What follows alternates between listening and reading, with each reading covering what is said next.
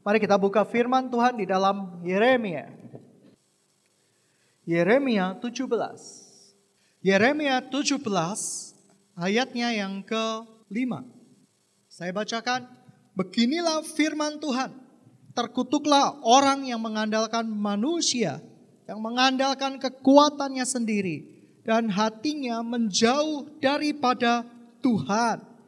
Ia akan seperti bulus di padang belantara. Ia tidak akan mengalami datangnya keadaan baik. Ia akan tinggal di tanah angus, di padang gurun, di negeri padang asin yang tidak berpenduduk. Tujuh, diberkatilah orang-orang yang mengandalkan Tuhan, yang menaruh harapannya kepada Tuhan. Ia akan seperti pohon yang ditanam di tepi air, yang merambatkan akar-akarnya ke tepi batang air, dan yang tidak mengalami datangnya panas terik, dan daunnya tetap hijau, dan yang tidak khawatir dalam tahun kering, dan yang tidak berhenti menghasilkan buah. Mengandalkan Tuhan. Sidang jemaat yang dikasih Tuhan. Tahun ini kita berbicara tentang peningkatan. Tahun ini kita berbicara tentang peningkatan yang bukan hanya satu tingkat tetapi beberapa tingkat. Tuhan akan bawa kita ke tempat yang jauh lebih tinggi daripada tempat yang semula. Tetapi di dalam peningkatan-peningkatan yang Tuhan akan lakukan kepada kita. Tahukah engkau bahwa salah satu kunci daripada peningkatan adalah bergantung penuh kepada Tuhan. Kita tidak mungkin hidup tanpa Tuhan. Kita tidak mungkin hidup tanpa perkenanan Tuhan. Gereja ini tidak mungkin berdiri begitu saja tanpa Tuhan berkenan dan ada di dalamnya. Kalau tidak demikian kita akan menjadi orang-orang persekutuan orang-orang yang tidak ada kuasanya. Persekutuan orang-orang yang mungkin kita kenal dengan arisan. Kita mungkin persekutuan orang-orang mungkin bukan gereja tetapi lebih ke arah persekutuan orang-orang.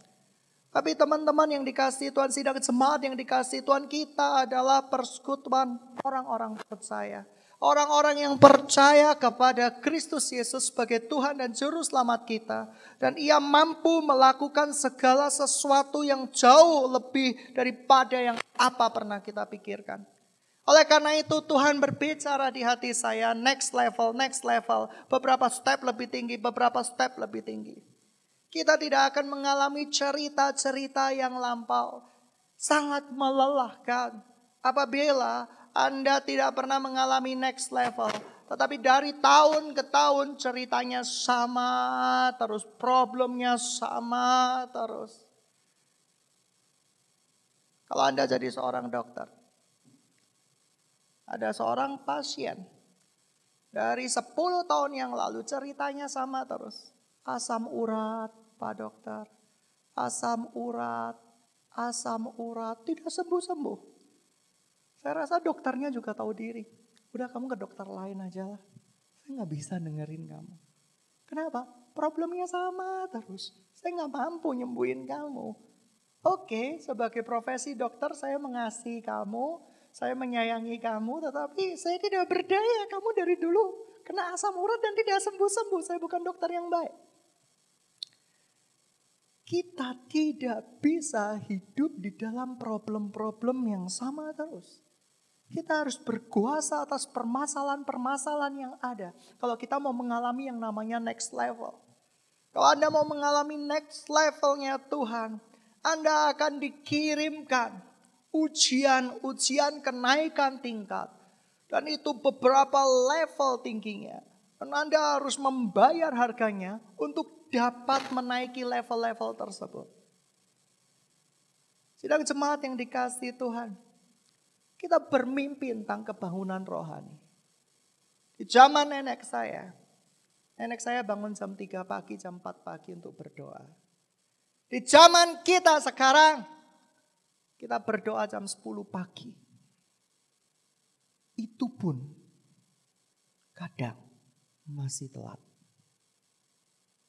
Lalu bagaimana mungkin revival atau kenaikan level dapat terjadi di dalam kehidupan kita, sedangkan kita tidak memahami rahasia yang paling kecil di dalam kerajaan Tuhan, yaitu doa. Kita mengandalkan kekuatan kita sendiri, kita berpikir dengan pikiran kita sendiri, kita tidak mengenakan pikiran Kristus sama sekali. Kita akan mati konyol. Iblis tidak takut dengan anak-anak Tuhan yang berpakaian rohani lengkap, punya pedang, punya perisai, punya ikat pinggang, Iblis jauh lebih takut dengan anak-anak Tuhan yang punya spirit seorang pejuang, seorang pahlawan. Karena dari spirit seorang pahlawan itu apa pun akan bisa menjadi pedang di tangannya. Kita sering kali ribut dengan aksesoris rohani. Karunia bahasa roh Oke, karunia bahasa roh itu ada. Karunia hikmat dan marifat. Karunia, karunia, karunia. Tapi kita lupa yang paling penting daripada semuanya itu yaitu orang-orang yang mengandalkan Tuhan. Kita ditipu oleh iblis. Iblis berkata bahwa biasa-biasa sajalah. Tuhan pakai orang yang biasa. Tidak ada ceritanya di Alkitab. Tuhan pakai orang biasa. Memang mereka adalah orang-orang biasa, tetapi dengan gaya hidup dan sikap hati yang luar biasa.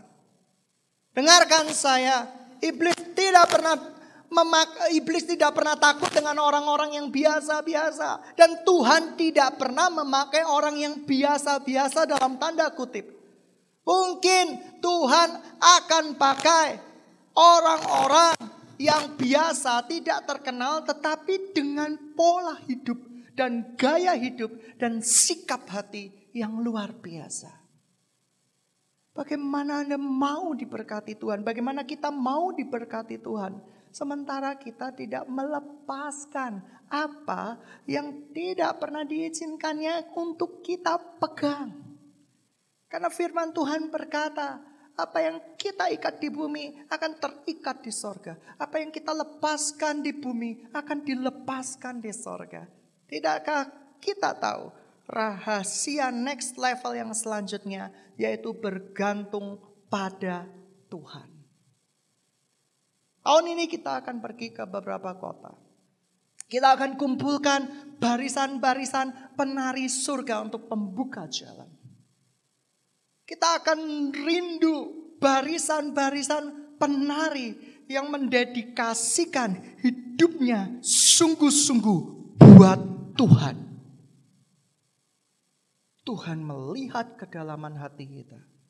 Kita butuh barisan-barisan pemain musik, worship leader yang mendedikasikan hidupnya total buat Tuhan.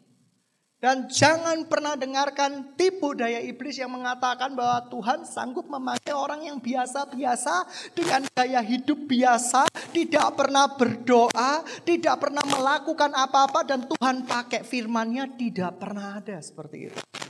Di perjanjian lama, di perjanjian baru tidak ada tertulis Tuhan memakai orang yang biasa-biasa. Tuhan memakai seorang janda yang biasa, tetapi dengan sikap hati yang luar biasa. Tuhan pakai perempuan Samaria yang tidak ketahuan namanya, yang hanya dikenal dari asal daerahnya, orang biasa banget, tetapi dengan gaya hidup dan sikap iman luar biasa. Jadi jangan pernah bermimpi Tuhan memakai orang-orang biasa dengan gaya dan sikap hidup yang biasa-biasa saja. Dan itu adalah sebuah lagu dari iblis. Tuhan sanggup pakai segalanya. Tuhan akan sanggup pakai orang yang malas berdoa. Tuhan akan pakai semuanya pokoknya. Tuhan orang-orang yang berbuat jahat pun Tuhan akan pakai loh. Ini sebuah kisah yang salah. Ini sebuah kalimat tipu daya yang salah. Tambah tahu mengalami kenaikan level. pribadi kita semakin disempurnakan, semakin seperti Kristus. Jangan semakin tahun, semakin bertambah usia. Kita menjadi orang yang tidak pernah bisa diberitahu lagi. Kita menjadi orang yang tegar tengkuk. Yang tidak bisa dikoreksi lagi. Dan akhirnya kita nggak bisa melakukan apa-apa untuk kerajaan Tuhan. Tambah tahun, orang yang benar akan tambah bijaksana. Akan tambah mengerti kehidupan. Akan tambah memahami kehidupan. Kalau dulu remaja orangnya suka tidak terimaan. Bertambah usia menjadi orang yang semakin bijaksana, semakin bijaksana, semakin bijaksana serupa dengan Kristus. Dan Tuhan akan pakai orang-orang yang bertumbuh di dalam dia. Sidang jemaat yang dikasih Tuhan. Semakin bertambah usia Anda. Apakah Anda menjadi orang-orang bijaksana? Atau Anda menjadi orang yang lebih keras daripada semula? Lebih tegar tengkuk daripada semula? Pembelaan diri semakin besar dan semakin bertambah banyak. Tidak bisa dikoreksi sama sekali. Kalau dulu dikoreksi Tuhan menangis, sekarang dikoreksi Tuhan membantah, melawan menggunakan ayat firman. No. Tuhan tidak akan pakai seperti itu. Dan saya mau kasih tahu. Sebuah rahasia besar. Untuk mengalami next levelnya Tuhan adalah bergantung penuh kepada Tuhan. Berikutnya kita baca sekali lagi. Yeremia 17 ayat yang ketujuh. Kita baca diberkatilah orang yang mengandalkan Tuhan dan yang menaruh harapannya pada Tuhan. Sudahkah kita menjadi orang-orang yang bergantung penuh dan menaruh harapan kepada Tuhan? Lalu bagaimana Tuhan akan pakai kita? Jikalau kelas doa kita masih kelas doa RT. Jangankan RT, kelas doa pribadi aja kakak ada. Jangankan kelas doa pribadi, kak pernah doa. Tuhan tidak akan pakai orang-orang dengan kelas-kelas RT untuk mempengaruhi internasional, mempermalukan Tuhan. Oleh karena itu, kita mulai berubah sikap hati kita. Zaman nenek saya, gereja jam 4 pagi adalah hal biasa. Doa pagi hal biasa. Belajar melatih diri saya. Saya belajar menari diri saya karena Tuhan berbicara. Daniel, you want revival. Kamu kepingin kebangunan. Tetapi tidak tahukah engkau saya akan mempercayakan kebangunan kepada orang-orang yang bergantung penuh kepada saya. Orang-orang yang menaruh harapannya kepada saya. Dan orang-orang yang bertumbuh sesuai dengan harapannya Tuhan. Guru-guru di sini pendidik. Kita mendapat akreditasi A dan tidak main-main. Kita go to national. Oleh karena itu, tidak bisa kita melakukan hal yang biasa-biasa. Ya udah, sekedar ngajar, sekedar kasih soal, selesai. No, kamu harus kreatif. Minta sama Tuhan hikmat, minta Tuhan marifat untuk berdampak secara nasional. Bagaimana caranya? Kita dipakai Tuhan skala nasional. Lalu bagaimana dengan kualitas yang kualitas RT kita bisa dipakai skala nasional. Jangan pernah mimpi. Tuhan percaya kita. Kalau Tuhan percaya kita, Tuhan akan pakai kita. Orang yang dipercaya akan diurapi oleh Tuhan. Penari-menari. Jangan pernah berhenti di level-level kecil. Saya punya impian Gereja ini punya impian. Kumpulan penari yang mempersembahkan dedikasi hidupnya untuk KKR, KKR. Saya rindu ke sana. Dan Anda tidak bisa menari dengan tarian ala RT. Kualitas-kualitas kecamatan. Anda harus menari dengan kualitas nasional. Kalau perlu internasional. Sehingga kita bisa berdampak bagi banyak orang. Dan engkau memuliakan Tuhan lewat tari-tarianmu. Tuhan kasih kita dua telinga itu untuk apa? Untuk mendengar dari dua si, si.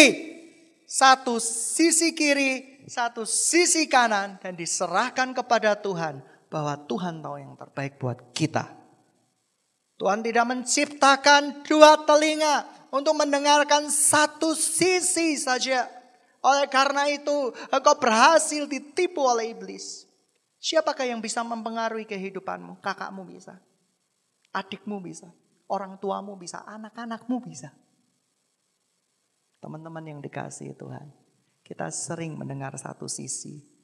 Dan sering kali kita menghakimi orang-orang pilihan Tuhan. Hati-hati. Tuhan tidak ciptakan dua telinga untuk bergosip di satu sisi. No. Untuk mendengar kebenaran. Amin. Nah, sidang jemaat yang dikasih Tuhan, bagaimana Tuhan bisa memakai kita skala nasional? Tuhan akan memberikan bentukan-bentukan skala nasional. Dan itu tidak mudah. Itu tidak mudah. Tuhan akan berikan bentukan-bentukan. Mungkin kalau penari, engkau mungkin akan menari sampai kakimu lecet. Dan mungkin sampai Anda tidak menggunakan kakimu, tidak menginjak tanah lagi. Begitu tariannya sudah menyentuh hati Tuhan.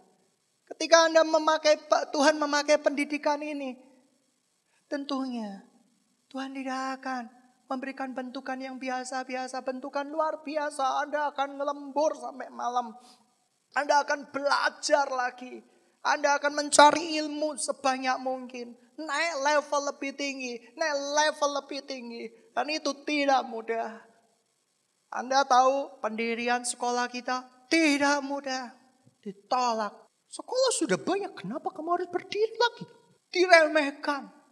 Oh sekolah-sekolah lain itu loh yang sudah bagus-bagus aja gak ada murid. Kamu itu siapa? Anda bayar harganya untuk mempengaruhi kota, untuk mempengaruhi nasional. Anda akan dikenal orang bukan karena Anda, tapi Kristus ada di dalam diri Anda. Dan itu tidak mudah. Penyerahan demi penyerahan harus Anda berikan di hadapan Tuhan. Dan itu latihannya susah setengah mati. Melepaskan, susah nggak? Let it go. Ya kan? Melepaskan itu susah nggak? Berat nggak Anda ketika mendaftar di sebuah perusahaan di tahun 9, sem, uh, sorry, tahun 2000-an. Dan sudah digaji 10 juta. Berat gak? Itu setara gaji 50 juta tahun ini. Berat gak? Oh berat. Berat sekali. Tapi jikalau kita tidak melepaskan yang di bumi, Tuhan tidak akan melepaskan yang di sorga. Oh enggak, kamu melepaskan yang memang bukan bagianmu. Melepaskan yang bukan hakmu. Melepaskan yang bukan panggilanmu. Saya bukan panggilan saya penari. Saya tidak mau jadi penari. Bukan panggilan saya guru. Saya tidak terpanggil apa, tapi saya terpanggil, dipanggil Tuhan untuk menjadi seorang penginjil, untuk menjadi seorang yang menceritakan kebenarannya. Oke Tuhan, saya mau. Dan detik saya mau, Tuhan bawa saya ke level yang lebih tinggi. Pertanyaannya sekarang pada pagi hari ini, apakah Anda mau dibawa level lebih tinggi sama Tuhan? Tidak pernah bisa dipikirkan. Oke, saya pelajari lebih lanjut di pertemuan leader. Saya cerita bagaimana kamu bisa memenangkan sebuah peperangan. Anda tahu, hidup ini penuh peperangan rohani loh. Penuh peperangan rohani. Andai Anda bisa melihat apa yang saya lihat, anda bisa mengerti bahwa di tiap-tiap orang itu ada begitu banyak kuasa-kuasa kegelapan dari masa lalu, dari kutuk keturunan, dari apa pun juga yang berusaha untuk mencengkram kembali anak-anak Tuhan. Kalau Anda bisa melihat apa yang saya lihat, Anda akan mengerti peperangan rohani itu ada nyata, dan benar-benar tidak bisa dibantah lagi.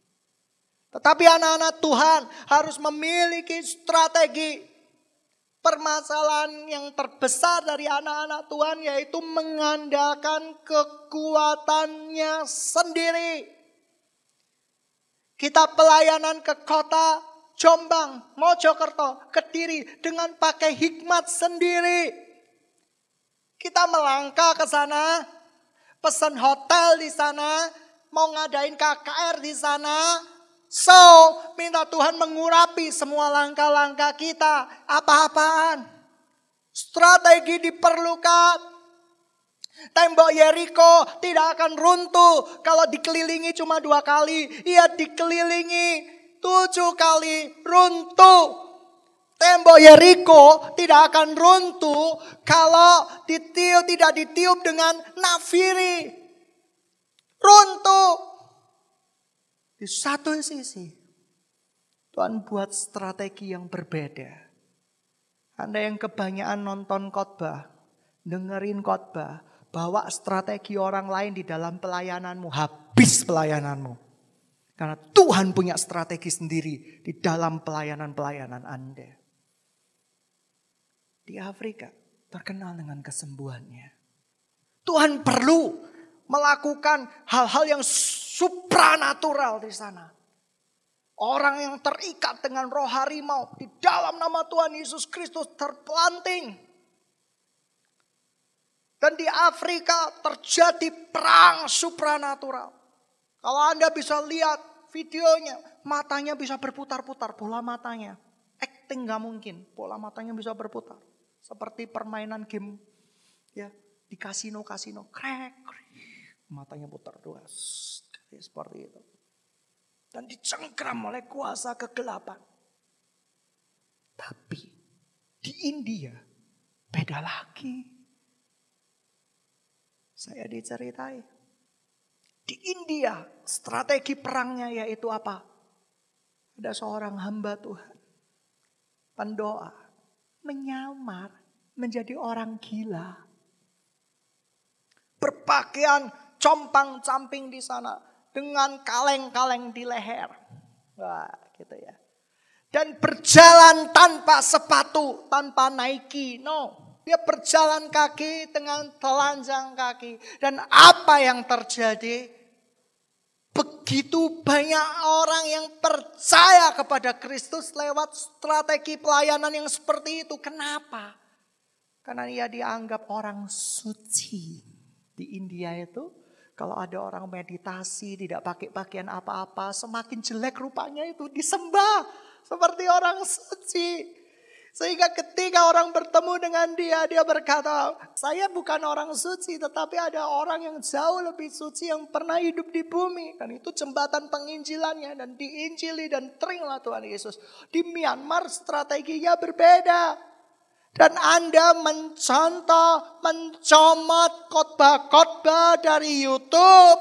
Anda mencontoh kegerakan-kegerakan dari negara-negara lain untuk diadopsikan diri kamu. Hello, iblisnya beda. Kamu peperangan di pantai Laut Selatan. Ya kan? Anda berperang di dalam nama Tuhan Yesus Kristus. Ya. Kalau di pantai Laut Selatan, orang-orang itu bawa sesajen. Bunga, ayam. Untuk dilarungkan ke laut supaya dimakan oleh penguasa-penguasa kegelapannya. Strateginya beda. Kita doain mungkin. Ayamnya kita kasih minyak urapan.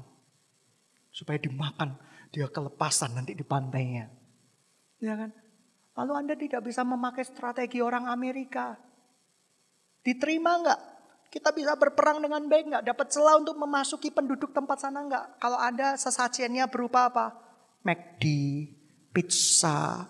Kira-kira ya penguasa pantai selatannya berubah dong. Dia sudah modern sekali gitu ya seperti itu. Saya enggak mau ayam, saya mau pizza sama burger. Loh, Berbeda. Tiap daerah strateginya berbeda.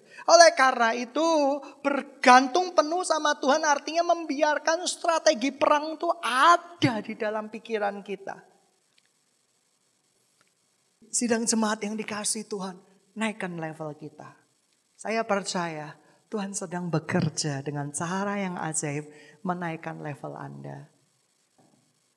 Ketika Tuhan mau pakai kita di level-level nasional. Sudah nggak Anda memulai dari hari ini? Berdoa kepada Tuhan. Meminta Tuhan memakai hidupmu sebagai sumber terang itu. Sehingga Yesus bisa melihat, terlihat di dalam hidupmu. Saya berdoa, saya berdoa. Pelayanan worship leader, pelayanan dance, pelayanan flag, pelayanan semua pelayanan yang ada begitu memasuki tingkat-tingkat yang luar biasa. Bergantung penuh sama Tuhan. Tuhan tidak akan pakai orang-orang biasa-biasa saja. Tapi saya kasih tahu. Hamba-hamba Tuhan dahulu mengalami the great revival. Tahun 70-an. Tahun 60, tahun 80-an. Saya melihat gereja begitu menjamur lingkungan sekitar saya bercerita tentang Natal, bercerita tentang Yesus itu orang-orang yang belum percaya loh. Mereka mengenal Kristus walaupun belum mengakui sebagai Tuhan dan Juru Selamat secara pribadi. Kebaktian-kebaktian doa pagi selalu terisi penuh. Tapi kita, generasi jawaban doa. Gak bisa bangun gara-gara gak bisa doa generasi jawaban doa. Pendoa-pendoanya ketiduran waktu pergi ke ruang doa. Generasi yang akan menerima lawatan Tuhan terakhir kalinya sebelum diangkat Tuhan, yaitu the second coming. Tidak pernah doa. Kalau Anda tidak pernah doa, anda pergi ke medan peperangan. Anda hanyalah seorang pasukan aksesoris. Bawa pistol, bawa senapan, bawa tameng, rompi anti peluru, helm. Di masa peperangan Anda keberatan dengan aksesoris-aksesoris itu. Dan Anda yang paling mudah dibunuh oleh musuh. Teman-teman yang dikasih Tuhan. Kalau sampai nenek moyang kita seperti itu, gereja perlu apa? Disumbang. Gereja perlu apa? Diberkati. Zaman sekarang. Gereja perlu apa? Hati-hati kalau pergi ke toko menggunakan nama gereja. Ini gereja yang perlu dinaikin. Karena gereja sekarang terkenal dengan gereja yang kaya. Saya pernah melakukan percobaan. Saya pergi ke sebuah toko. Ai, ini untuk keperluan gereja. Oleh gereja pasti tak kasih murah. Gitu ya. Saya telepon lagi. Dengan PT yang berbeda. Saya ini untuk keperluan menjual lagi. Dikasih jauh, jauh lebih murah. Inilah zaman revival masa kini. Dan kalau generasi yang nggak pernah doa, generasi yang pergi ke gereja pagi-pagi hanya untuk momen tertentu, atau pergi retreat bangun pagi hanya untuk momen tertentu, akan dipakai untuk pertempuran yang besar. Saya kok merasa Tuhan Mohon maaf ya, pernyataan saya agak kontroversial. Tuhan perlu minta maaf sama generasi-generasi sebelum kita. Oh, mereka itu orang yang hebat dan luar biasa, tapi tidak mengalami the second coming. Tapi generasi-generasi yang katanya generasi jawaban doa dengan kualitas doa yang biasa-biasa bagaimana bisa? No, miliki strategi perang. Suamimu bermasalah, punya strategi. Jangan ngamuk-ngamuk doang Anakmu bermasalah, punya strategi. Kehidupanmu bermasalah, punya strategi. Lalu bagaimana cara strategi perang? Saya akan jelaskan yang terakhir. Strategi perang. Tidak mungkin terjadi tanpa kehidupan doa yang baik dengan Tuhan. Sebab Tuhan memberikan perjanjiannya pada orang-orang yang mengasihi dia. Tuhan memberikan isi hatinya kepada orang-orang yang mengasihi dia.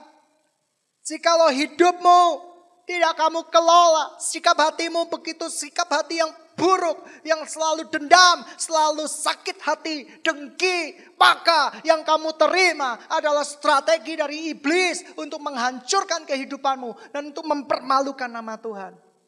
Tapi mulai dengan diri kita, pegang salib Tuhan, memikul salibnya setiap hari. Kita berkata kepada sekeliling kita, hidupku bukan yang aku lagi, tetapi Kristus yang hidup di dalam aku. Kita dibentuk, kita dipersiapkan oleh Tuhan. Dan akhirnya apa? Tuhan percayakan strategi-strateginya kepada kita. Apa strategi pelayananmu? Apa strategi pekerjaanmu untuk memuliakan Tuhan? Kamu harus punya strategi dong. Anak-anak didikmu bermasalah. Bahwa mereka di dalam doa. Bahwa mereka di dalam doa. Ribuan doa jauh lebih berharga daripada ribuan kata-kata. Kamu ya cek dableke tak bilangin aja nggak bisa cek dableke kamu ya. Doa. Bawa dalam doa. Suamimu bermasalah, istrimu bermasalah, anak-anakmu bermasalah. Bawa di dalam doa. Karena doa yaitu terhubung kepada Tuhan, ia adalah sumber daripada sumber strategi. Dan saya berdoa, sidang jemaat tahun ini Anda masuk skala nasional. Amin. Skala nasional, Anda akan menjadi terang. Anda akan menjadi berkat bagi banyak orang. Dan oleh karena Anda, banyak orang-orang yang akan mengenal Kristus sebagai Tuhan dan Juru Selamatnya. Caranya bagaimana? Mulai dari sikap yang paling sederhana minta Tuhan untuk membentuk kita. Bentuklah, jadikanlah. Saya percaya ketika kita meminta Tuhan membentuk kita dan menjadikan kita seperti yang dia ingini. Tuhan memproses hati kita. Itu luar biasa. Tambah hari Tambah usia, jangan tambah bebal. Jangan tambah suka sakit hati. Perkara-perkara yang lampau diingat-ingat. Perkara 20 tahun lalu diingat-ingat. Perkara 5 tahun yang lalu diingat-ingat. Tidak berhenti. Tuhan tidak akan pakai orang-orang seperti itu. Tuhan tidak akan pakai orang-orang seperti itu. Percaya pada firman Tuhan. Tuhan akan pakai orang-orang yang gak dikenal. Biasa. Tapi dengan sikap hati yang luar biasa. Kristus itu baik nggak? Kristus itu luar biasa nggak? Luar biasa. Saul karena dendam, ia diturunkan pangkat. Daud dengan segala kelemahannya, humble, mau diproses, semakin tinggi dan semakin tinggi. Siapa yang mau nggak punya dendam lagi yang tangan? Nomor, saya nggak mau ada dendam. Saya nggak mau kepahitan sama papa, mama. Saya nggak mau kepahitan sama orang tua. Saya nggak mau kepahitan sama anak. Saya nggak mau kepahitan sama semuanya. Angkat tangan. Kalau Anda angkat tangan, Tuhan turun tangan. Tuhan akan lawat Anda. Karena salah satu-satunya kita bertanya sama Tuhan, kita berserah penuh sama Tuhan. Tuhan, saya tidak mampu lagi. Engkau berperkaralah dengan sikap-sikap dan karakterku yang sering kali jadi batu sandungan. Dan Tuhan akan berperkara. Tuhan akan berperkara dengan engkau. Petrus yang berangasan, yang temperamental. Bisa menjadi Petrus yang tetap penuh otoritas. Gaya bicaranya nggak berubah. Tetapi hatinya selembut Kristus. Petrus yang hatinya kasar, keras. Sukanya tergesa-gesa. Tapi mengalami perjumpaan dengan Tuhan. Berubah. Suaranya tetap keras. Tuhan tidak akan mengubah suara kamu. Amin. Tuhan tidak akan mengubah karakter-karakter unik di dalam hidupmu. Kalau suaramu keras berjumpa dengan Tuhan tiba-tiba dilembut-lembutin. Shalom, apa? Ada sukacita. Puji Tuhan. Itu bukan Tuhan yang membuatnya, setan yang membuatnya.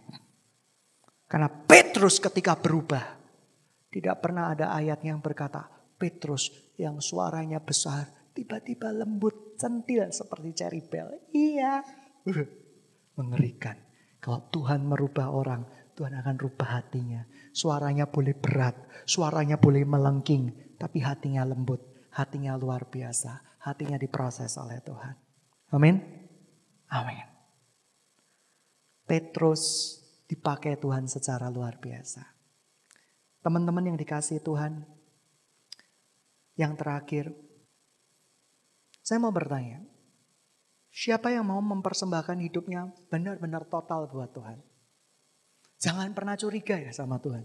Oh Tuhan akan mencelakakan aku. Tuhan akan menikahkan aku dengan orang yang tidak aku sukai. Tuhan akan membawa aku ke dalam lembah penuh penyiksaan. Oh Anda salah paham dengan hatinya Tuhan. Kalau Tuhan memberikan hatinya kepadamu, engkau akan tahu. Dan Tuhan sudah memberikan hatinya kepadamu. Tuhan akan pakai kita, percaya. Beberapa waktu yang lalu, saya percaya bahwa negara ini, bumi ini sedang mendekati akhirnya. Manusia dikatakan di Alkitab seperti apa? Seperti debu di mata Tuhan. Kecil.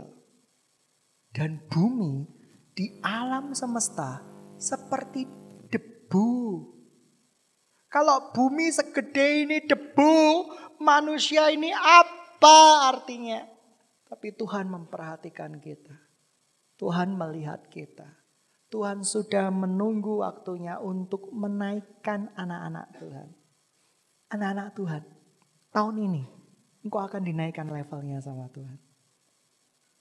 Saya berdoa pelayananmu diurapi di tingkat kota. Saya berdoa pelayananmu ditingkati di tingkat negara. Saya berdoa pelayananmu menjadi berkat bagi banyak bangsa.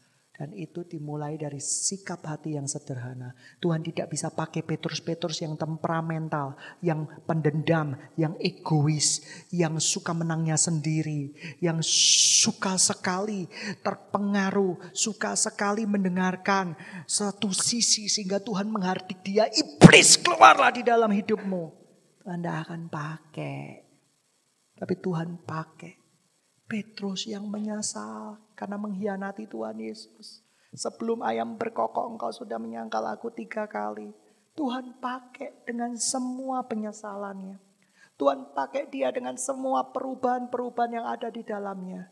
Menjadi Petrus, Rasul Tuhan di perjanjian baru yang demikian hebat dan dahsyat. Sedang semangat yang dikasih Tuhan. Kita belajar strategi perang. Dan strategi perang tidak mungkin muncul tanpa penyerahan di hadapan Tuhan. Serahkan semua rencanamu, Tuhan akan bertindak. Amin. Amin. Kita tundukkan kepala kita. Engkau baik Tuhan, engkau baik sekali. Sidang jemaat Tuhan, engkau akan dipakai di level kota. Yang mau dipakai di level kota, angkat tangan. Keluargamu akan jadi berkat bagi banyak orang. Hidupmu akan dipakai oleh banyak orang. Banyak orang yang akan mengenal Kristus ada di dalam hidupmu. Kita angkat tangan bersama-sama. Tuhan pakai aku. Tuhan pakai aku. Bertambah usiaku harus bertambah bijaksana. Ampuni semua dosa-dosaku. Ampuni semua kesakitanku. Ampuni semuanya Tuhan. Ampuni semua luka-luka hatiku yang tidak kunjung ku serahkan kepadamu. Kami butuh Engkau Tuhan. Kami butuh Engkau Yesus. Oleh karena itu berjalanlah bersama kami setiap waktu. Kami tidak mungkin mampu tanpamu. Kami tidak mungkin mampu tanpa perkenananmu. Engkau baik Tuhan.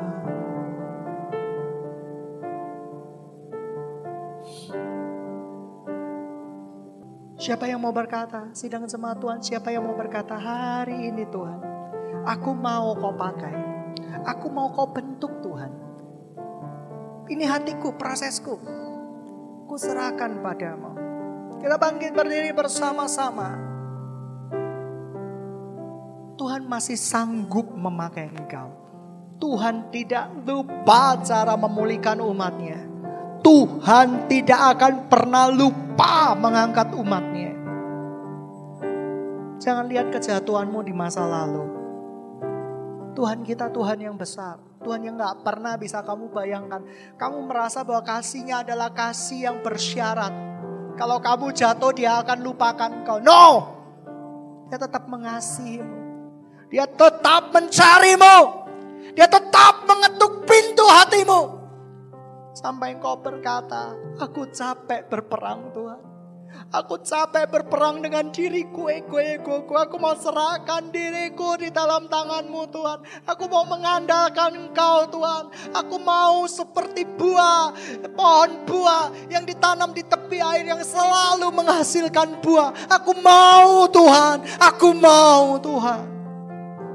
Dan sejak saat itu, dan sejak saat ini, ketika engkau berkata seperti itu, dari dalam hatimu, maka Tuhan akan berperkara atas hidupmu. Kemenangan akan menjadi milikmu. Biarkan aliran-aliran suci itu mengalir di dalam hatimu. Meluap di dalam hatimu.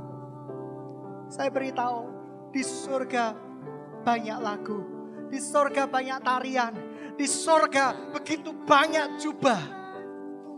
Yang Tuhan ingin berikan kepada umatnya, kepada anak-anaknya untuk memperlengkapi mereka, untuk menumbuhkan mereka di dalam pelayanan kudusnya. Oleh karena itu minta bersama-sama.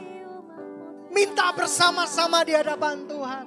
Tuhan, kami perlu Engkau di setiap langkah kami. Kami tidak bisa berjalan sendiri. Kami perlu Engkau, Yesus. Kami butuh engkau. Kita berdoa bersama-sama ya Bapa di surga. Diberkatilah engkau, diberkatilah kerajaanmu, diberkatilah semua yang ada padamu. Tuhan untuk sidang semangatmu. Pakai kami, pakai kami menjadi saluran kasihmu, saluran berkatmu Tuhan. Biarkan kau penuhi tanah hati kami. Tanah hidup kami. Subur Tuhan penuh dengan kemuliaanmu, penuh dengan restorasi darimu. Pakai hidup kami Tuhan. Jadilah seperti kehendakmu. Biarkan mimpimu ada di dalam kami. Biarkan semuanya ada di dalam kami Tuhan. Dan biarkan kebenaranmu yang lebih daripada hidup itu memerdekakan kami. Di dalam nama Tuhan Yesus Kristus. Jemaat,